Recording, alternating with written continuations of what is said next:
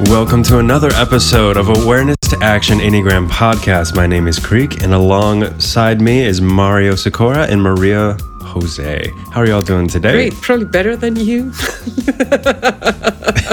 yeah. yeah. Mario and I are a bit under the weather.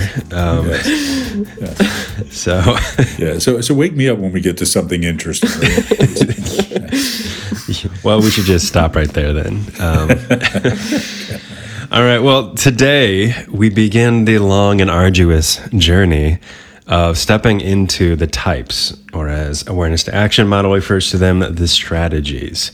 Now, often people that are interested in Enneagram, they end up stopping with the types. But the great part is you don't have to stop there. Uh, you, you can change.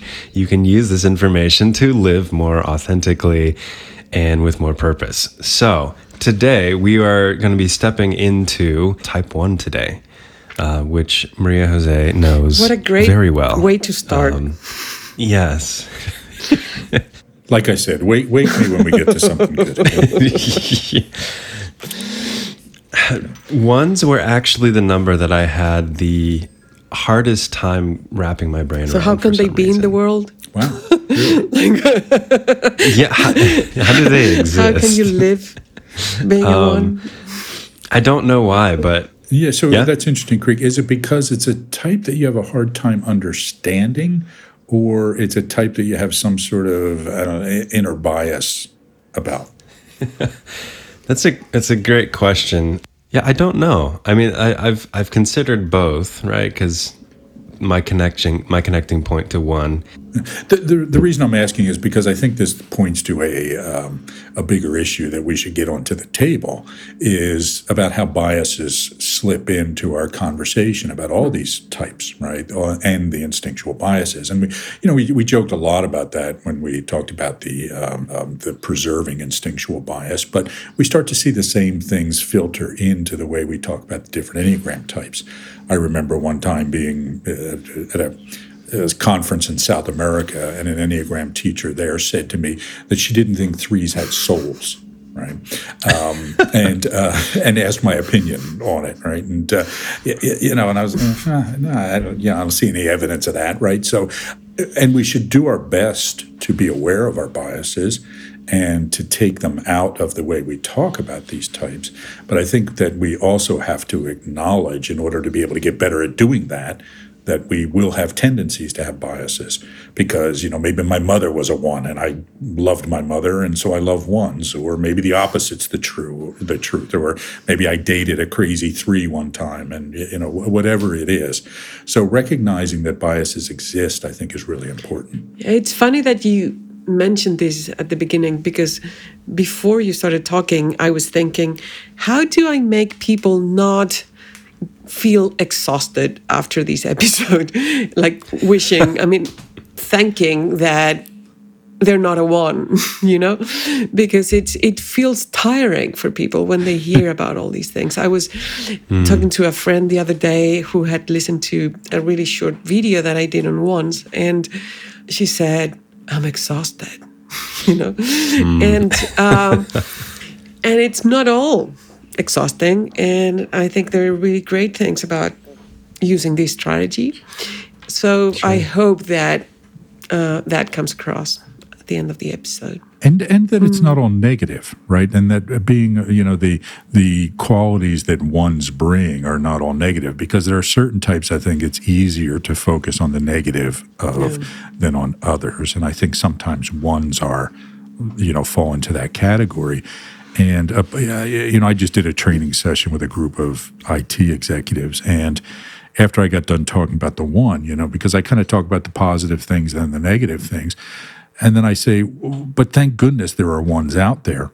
In fact, this afternoon I'm getting on an airplane, and I hope the people that put my luggage on the bag on the on the plane are ones, right? And I hope the people that did the safety check are ones or, or, or whatever. So I think it's important for all of us to highlight the um, the value that each of these strategies brings to us as individuals and uh, to groups. You know, as I'm thinking about it, I'm, I'm, it just, the immediate words that come to mind is just, it's critical and rigid, right? And so, Maria Jose, tell, give me an example of what does it feel like when the strategy is being used really well and brings joy to yourself and the world?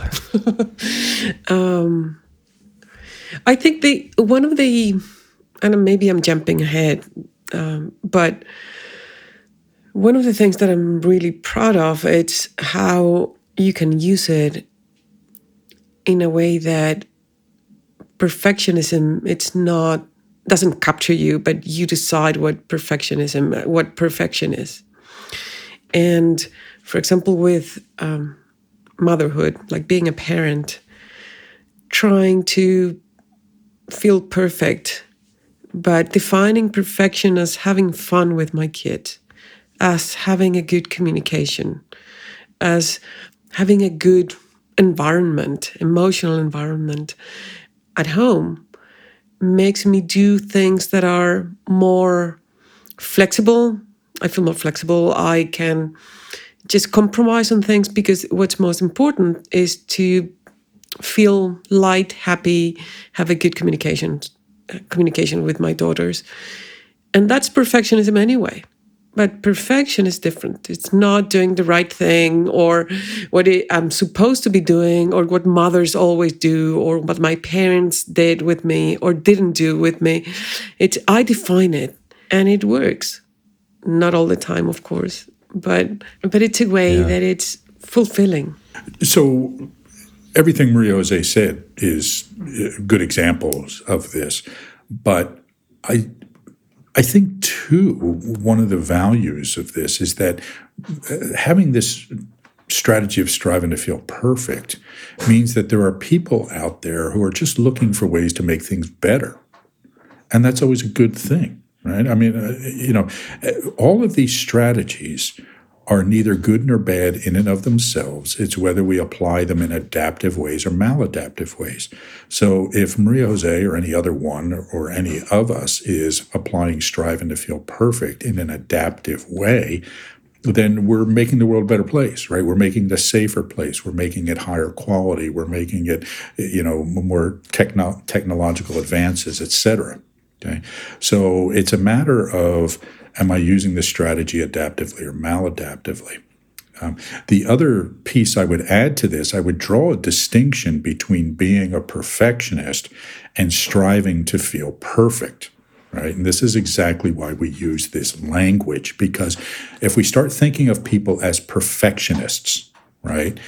Then we think of them as some, you know, there, there's an automatic pejorative to that, right?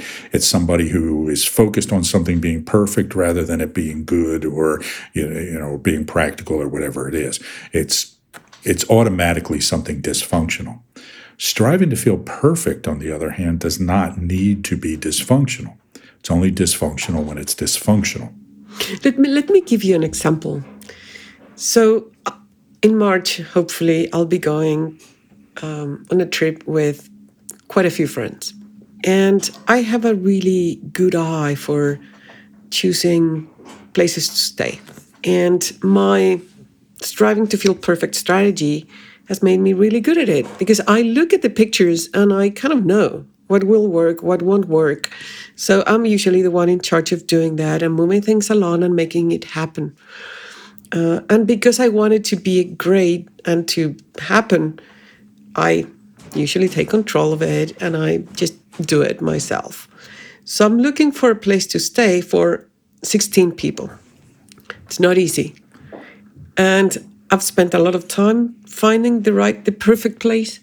But I don't only see the perfect house. I think about the dynamics that we will have at, at that place and how we will interact and how we will sleep, how we will split the rooms and the beds and the bathrooms. And, and I think about all of that. And it usually works. Now, for 16, 16 people, it's more challenging. So I've I've seen myself getting a bit paralyzed because I just want it to be perfect. And it's hard for 16 people trying not to spend a lot of money. But I think that it is an, an asset that I have, you know, and Yeah. hopefully people will enjoy that experience. And I wanted to be, make it perfect for them and for myself. And there's nothing wrong with that. It's it's fueling your desire for the most ideal situation to occur. Um, I can definitely resonate with that and find myself being paralyzed as well in certain situations where I'm like, but like it's two percent off. I can't have two percent. It has to be a hundred. Yeah, I, I think so. For me, um, just to add to this again, because I, I, I like to emphasize that these things are not just dysfunctions. Okay, they're not just vices that we have to deal with because we're flawed and sinful creatures. These are evolutionary adaptations that serve a purpose. As a social species, we get along better if we specialize in some way. If Maria Jose is good at one thing, you're good at something else, and I'm good at a third thing, now we're good at three things instead of being mediocre at everything. Okay. That is a good thing. So, with Maria Jose having this need to make things better, right? This need to feel perfect. And when it's done in a way that is not, um, you know, maladaptive, then that's good because that, for me, having her as a partner means there are certain things I don't have to worry about okay? because I know that she'll probably take care of them. Okay? And I can focus on the things that I do well instead of trying to do everything. And you know, I think one of the things we want to do as we talk about these strategies is make sure, you know, re- re- reinforce what we talked about last time or in one of the previous episodes that the way we think about it is not levels of health, for example. It's that how people are at their best, how they are typically, and how they are under stress. And the example that Maria Jose gave of going away with 16 people is a great example because the complexity of what she's doing, right? She's not just creating, you know, a, a, a better environment for herself and for her two children and her husband now. Now it's 16 people. Okay. That builds stress. Okay. Because there are added variables and added consequences. And so, what happens under stress? We start to constrict in the way that we use the strategy. Okay? And we start to use it in a less adaptive way. And so it starts to turn into this kind of, you know, angry perfectionism, you know, to, to some degree. So that is a great example of how uh, stress will uh, change the way we express the strategy and learning to manage stress learning to recognize it is really important in being more effective in the way we uh, demonstrate these strategies. Yeah, and, and I think it also shows my example how, for me, look, I pay attention to the beds and all of those more typically preserving things. But what matters to me the most, it's the interaction because I'm a navigating one. So I want the experience, the interactions to feel perfect. And if people are going to be fighting over a bed or a sofa or whatever, um, I care more about that interaction than sleeping well, really. There will be differences between navigating ones, preserving ones, and transmitting ones in the way that the strategy manifests. Let's dive a little bit deeper into what does it actually mean to striving to feel perfect? So, well, I'll, I'll, tell you what. Let, let me uh, talk about the theory, and then Maria Jose can talk about what it's like from the inside, right? So, um, from from a theory, we talked about how we talk about strategies. This desire to maintain a particular affect as a way of interacting with the world that shapes the way we think, and that shapes the way we behave. The one is somebody that we call a one because their preferred strategy is what we call striving to feel perfect. And this is a desire to make sure that things are as the way that they should be, both the things that I do and the things that happen around me. And so when I feel like things are the way they are, then everything is good in the world, right? I can just sit back, you know, have a piece of pie and life is good. Uh, it's when things are not okay, things are not the way that they should be. It starts to activate something in me. I feel this, okay, things aren't as they are. And depending on how good I am at managing that feeling, I either need to act on it or not. Right? So I think Maria Jose can tell you that you know, as she has grown and matured and worked on herself, the imperfections in the world around her that activate that need to act are fewer than they were previously, right? Sometimes she just very naturally lets things go. And other times she sees, ah, this bothers me, but I know that it would be maladaptive or dysfunctional to act on it. And other times she just gets pulled into the trap. And this is what happens with all ones, right? They have this feeling need to make sure that the things around them are as they should be.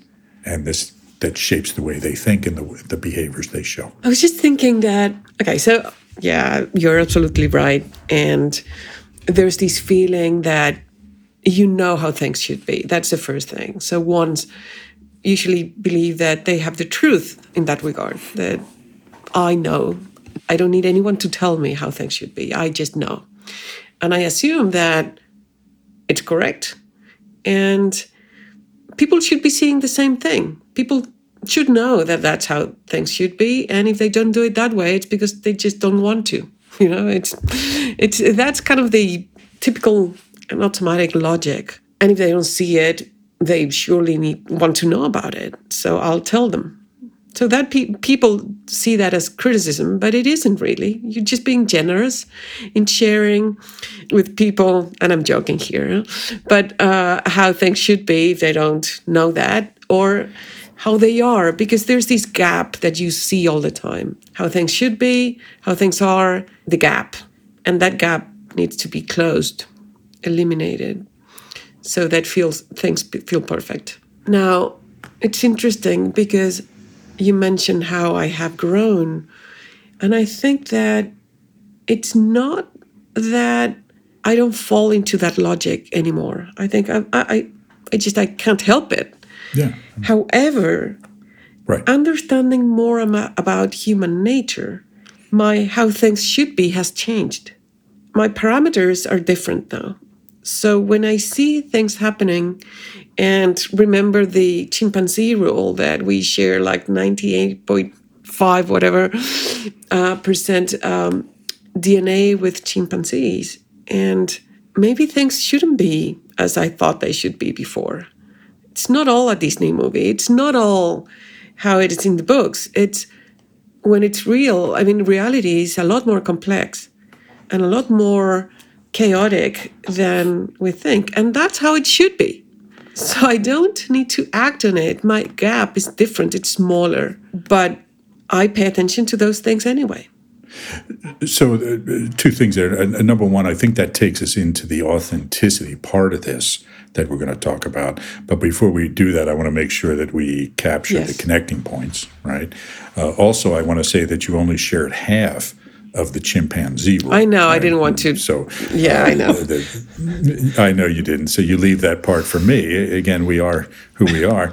Um, so the chimpanzee rule is that we share 98.6% of our DNA with chimpanzees. So any day we're not swinging in trees and throwing poop at each other is a good day. And so, and, and this is the, you know, the feedback that I give ones, right? Of, you know, hey, just lower your expectations, which sounds counterproductive. Okay, but it's this process of acceptance that you know, to Maria Jose's point, uh, you know, well, that's the way the world is, and it's more perfect to accept that the world is the way it is, and then operate from that place, try to make it better from that place, than it is to be pissed off all the time, alienating people all the time, causing myself stress and misery because I'm criticizing how things are. Yeah, I, I want to share something else about ones. And although people might be affected by the criticism of the one, it's nothing compared to how self critical ones are and how they suffer because of how much they demand of themselves. You know, how much they feel that they need to be perfect and uh, they see all the ways in which they're not. So that's even worse. So you're play, you're showing it as you make people miserable, but I would say that all, most ones would agree that it is with ourselves that we're the most critical. So this is going to hurt me more than it hurts you, is what you're saying, right? Um, No, I'm not saying that. Which is, it's fine. I want to show that because it's it's yeah, it needs to be portrayed yeah. because it's part For of sure. the picture. The journey is recog- the journey for the one is not starting to ignore the things that are wrong with the world or thinking that you know or stop stopping to believe that things could be better right?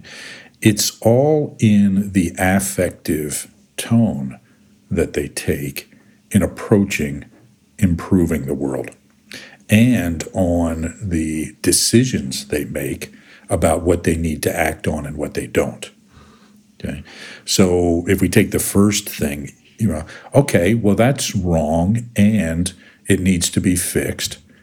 And there's two ways I can go about that. I can do it in a, you know, adaptive, positive, loving, caring, supportive way. I can do it in kind of a neutral way, or I can do it in an angry way. Okay.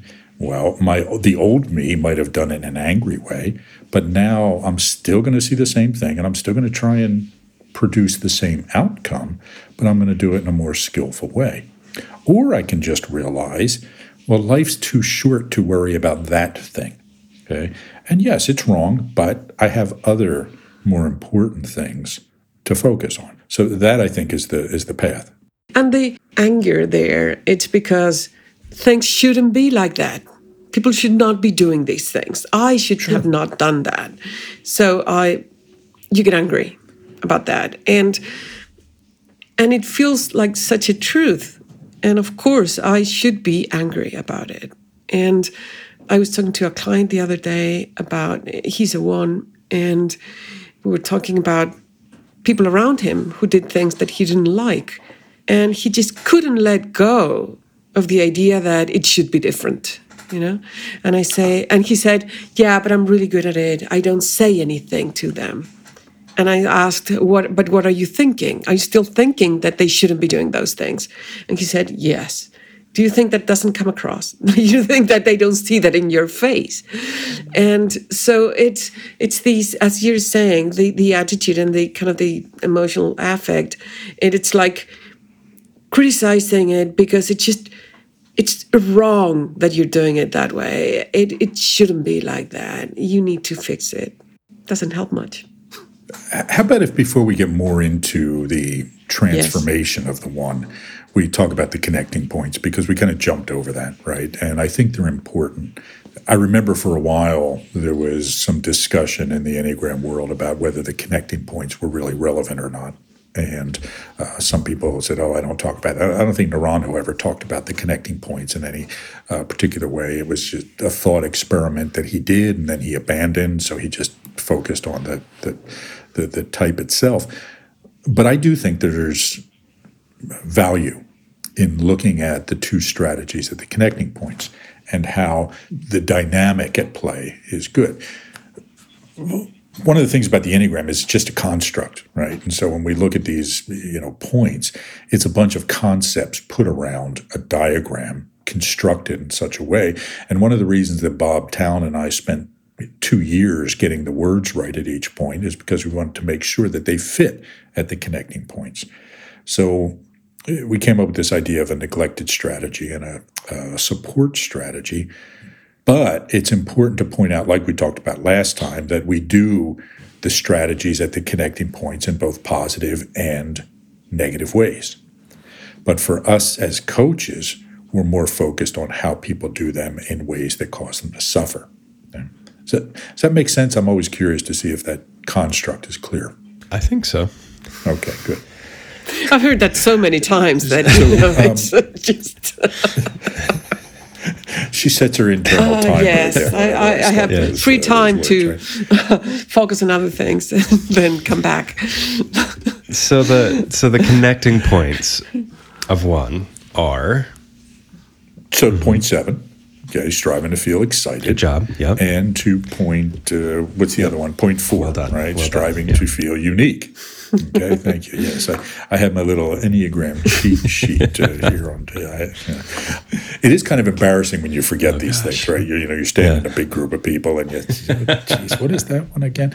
So, and and we call the relationship to point seven for the one, the neglected strategy. And this does not mean that sevens are never happy, that they're never, ex- I'm sorry, ones are never happy, they're never excited, they're never having a good time. Okay. Um, because they do, right? And Maria Jose can be fun to hang out with sometimes. but there's this almost like a, a contradiction built into these connecting points. So if I'm a one and I'm striving to feel perfect, and I look over at this strategy of striving to feel excited, it makes me feel uncomfortable if I'm fixated in my strategy, because if I get too excited, I'm going to make a mistake. Right? If I'm if I'm having too much fun, I'm going to do something stupid. I'm going to do something wrong. I'm going to say the wrong thing. So I tend to resist the strategy when I'm feeling a bit of pressure, stress, or you know, uh, or uh, self awareness in a negative way. So the seven has this love hate relationship. I'm sorry, the one has this love hate relationship with point seven. It's part of me that wants to feel excited, just like everybody else. I wish I could have the fun that those wacky sevens are having or seem to be having, but I don't want to screw up, so I neglect it.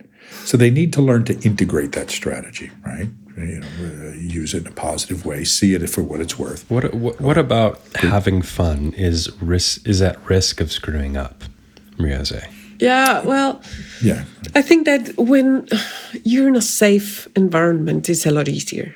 When people know you, when um, you know that they're not going to criticize you, that uh, they're not expecting you to do certain things, it's a lot easier. So I use WhatsApp a lot. I have lots of groups. And one of the things that I've been collecting lately is stickers, you know, and I send stickers and I really enjoy it. And I have lots of them. And I, in one of my groups, before the uh, starting recording the the session, I saw a friend who usually sends the same sticker, use the same sticker over and over again. So I sent her a sticker saying, "Here you go. You have some money to buy more stickers." With a sticker, I used that, you know, like, and it was like a a, a joke, but I felt bad. So after doing that, and I was joking, I felt the need to say it's a joke. You know, I felt awkward because it's, I never know how it's going to be received on the other end, or not never, but sometimes I don't know. And then it becomes a bit stressful. You know, so it's, you do things, and what if they take it the wrong way? And, and they don't think I'm perfect, and they think that I'm I don't know. Yeah, that makes sense. That makes sense. See, we worry about such silly things, but Uh, but again, it, it's to our previous point about the logic behind each type, right? It's perfectly logical. Okay, the the the discomfort with striving to feel excited makes sense from a constricted perspective on striving to feel perfect. Right.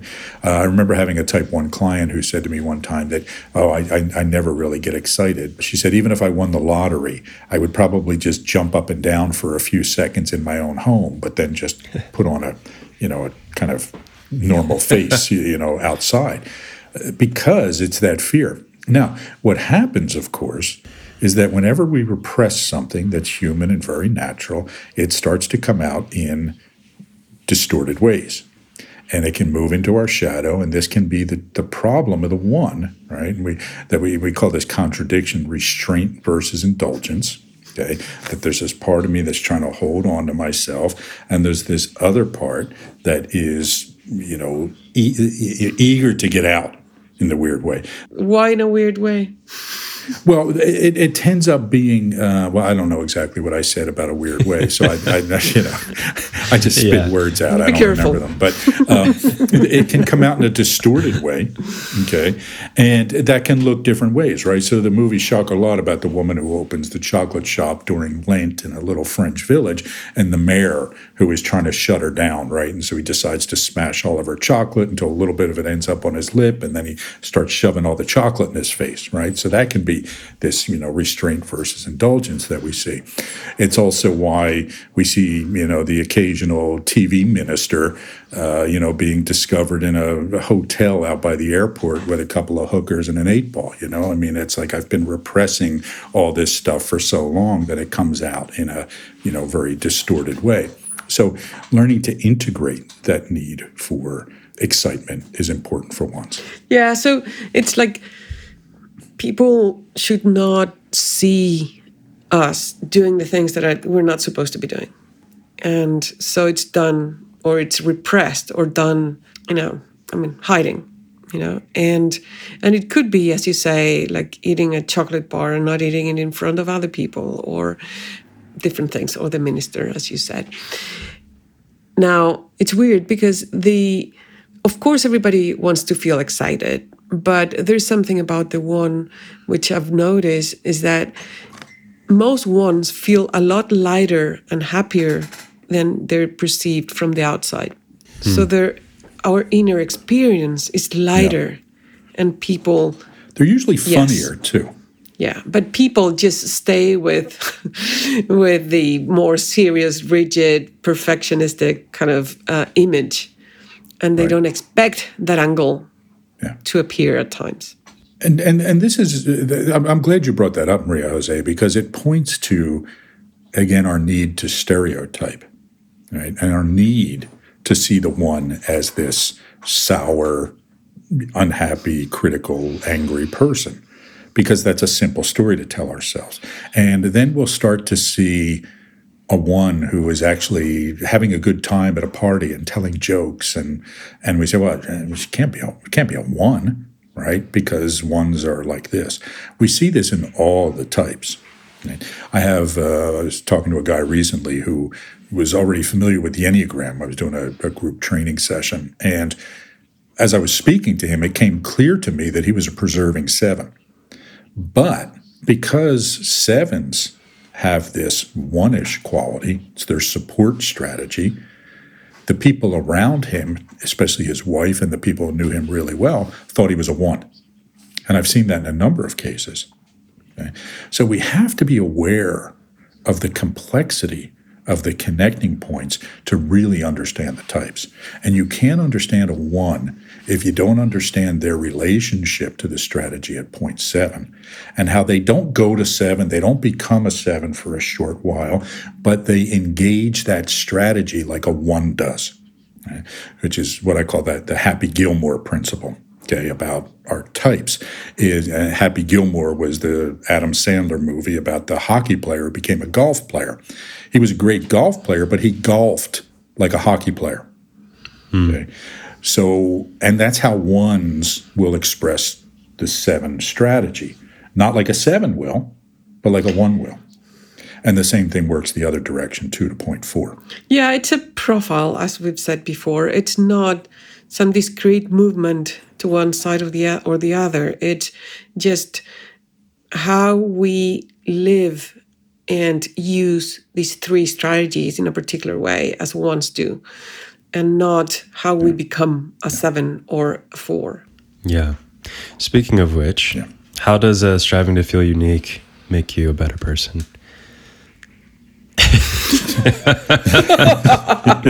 I didn't see that coming. Um, uh, I see some it's bias obviously there. The best number to be connected to. So. Yes. Yeah. Right. Right. So, so, so I'll, I'll describe the theory, and Maria Jose can ex- describe it from the inside, right? So, again, the theory is that um, we use that in our language. Sometimes one's express striving to feel unique in a very positive and adaptive way. They have creativity. Maria Jose is a creative person, for example, right? You know, she does our our ads, you know, when she creates our our slides and all that sort of thing, she likes to have an elegance to it, right? An artistic quality to it that other people might say, "Oh, well that's, you know, that's a 4 or whatever." No, it's her using that strategy of making it different and making it beautiful and creative and so forth. But where ones get into trouble is when they use the strategy of striving to feel unique in negative ways as a way to reinforce or support, prop up striving to feel perfect. I'm not feeling perfect enough. So I'm going to start feeling sorry for myself. I'm going to start feeling resentful that nobody appreciates me. Nobody, nobody values me. Nobody understands me. So it's kind of like they're taking on the negative qualities that we see in fours in that way. So again, it can be positive or negative, but it's problematic when it's in a, in a negative way to support the preferred and strategy. it's not like we choose now now i'm going to behave like a four and uh, feel sorry for myself. It's kind of a continuum. When you're trying so hard to uh, do the right things and do what you should be doing and people don't appreciate it or people resent it or people very legitimately kind of don't like it you, you it's it's a very natural thing to feel sorry for yourself because you are the only one who cares about it and that sometimes is it can be used in good ways because it's you just don't stop trying to do something because you're the only one. I'm okay. If I'm the only one who has to do that, I'm willing to.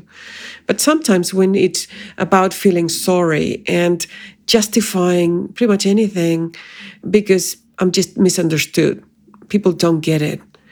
And that might be the wrong way to go because it's you're not looking at maybe you're just pushing that too hard and maybe people don't want to do it that way or maybe you just to have to let it go. And not just blame it on people not understanding you. That's easier because that makes me feel perfect i'm not wrong. They're wrong. They are not mm. getting it. So you're you are uniquely able to see what is the perfect path. And mm. willing to do it. Yeah. Willing to do something about it.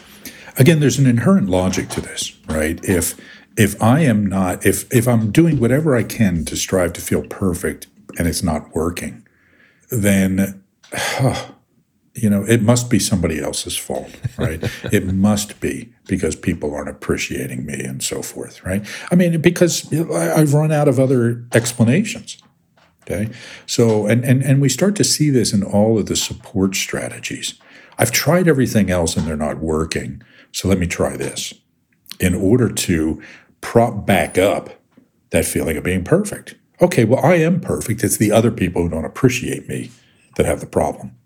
Okay.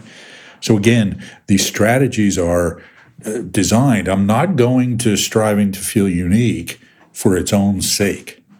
Even when she does it in positive ways for Maria Jose and for other ones, often this creativity they bring is because it makes it better right uh, you, know, you know it's it's not oh i need to express who i am like a four is doing but there's a logical support in the way we manifest these strategies to support the prime one now i want to be really clear that we're not falling into an essentialist argument here right and saying well it's all about just because she's constitutionally a one no again that's where the happy gilmore thing comes in right? Uh, I'm a hockey player. I became a hockey player because I played a lot of hockey. I wasn't born a hockey player, right? And because I'm a hockey player, I've developed these habits, physical in Happy Gilmore's way, that affect the other things that they do. Yeah. The, the other way in which this strategy manifests that I've realized is if I happen to make a mistake, doesn't happen that often. No, it does. But I tend to try to justify it by playing the victim a bit. You know, yeah, I've been going through such a bad time, or this this was so hard, and I I kind of, and it's not very adaptive really because it doesn't allow me to take full responsibility for it. But I see that temptation to use that strategy to justify mistakes or imperfect behaviors. Like it's obviously easier to exist in perfection when you're by yourself because you have nothing and no one to compare yourself to. So does that fuel some isolation sometimes? No. I think that it's the, and I remember our friend Mario who said that he would describe not just striving to feel perfect, but beyond reproach. And this is where this kicks in. you don't want people to criticize you.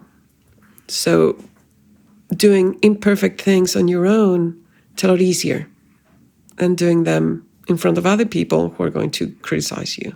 I don't know if that's only because I'm a navigator, but I guess that it's the same for everyone. And that's why sometimes the point seven on striving to feel excited manifests in isolation. It's like I'm give myself permission to do certain things on my own that I wouldn't do in front of other people. Now, does that make me isolate more? And not really, but do certain things in isolation? Yes. So, as we're closing out this episode on ones, I'm curious, starting with you, Mario, um, what is it about ones that you really appreciate? I I view everybody for their utility, right? Um, that's just part of my nature. Is that you know what, what way to begin this statement? my world. So, so, so for me, the thing I appreciate about ones is the precision that they bring to the world, right? I mean, this diligence, this rigor. Um, can it be irritating sometimes? Of course, just like everybody can be irritating, but thank goodness they're there to do this. Okay? So I think that's great. Now, uh, at, at a more human level, I like the I like the earnestness I often see in ones. I love that they really are trying to do the right thing. Right? That that's what drives them. And when I remember that, it becomes easier you know to appreciate them and not to be irritated by the things that might otherwise irritate me. So Maria Jose, what is the one thing that you think ones do better than anyone else? Well, I was prepared to what do I like about being a one, but I'll respond to that question. anyway. Okay, so right. I'll respond to that question because I, I'm not sure that it's related to other people better than other people. I I think that in my case, what I like about being a one is that I can create things and experiences for myself and for others that when they feel perfect and there's a lot of effort behind it, it's just happiness, you know. For me, it, it just feels great, but great is not enough of a word to express how it feels when mm. something works, how I want it to work. When people yeah. are enjoying it, when it looks good. Exhilarating. Yeah. It's yeah. it just and and it could be that it's things that are symmetric and they look fine or it could be that it's a big party and it's working. So it it's at all levels. It's all important. And when it works, and especially when other people are enjoying it, it's really fulfilling. So once again, hope you hopefully you enjoyed this episode of Awareness to Action Enneagram podcast on the Type One. We will be diving deeper into Type One eventually with with different aspects and um, ways to grow and a lot of other things. So um, stay tuned for that. So with that being said, we will see you next week. Thanks for listening to the Awareness to Action Enneagram podcast. If you're interested in more information or talking to Mario, MJ, or myself, feel free to reach out to us through the links in the show notes or by emailing info at awareness2action.com. All episode transcriptions and further information can be found at awareness2action.com slash podcast.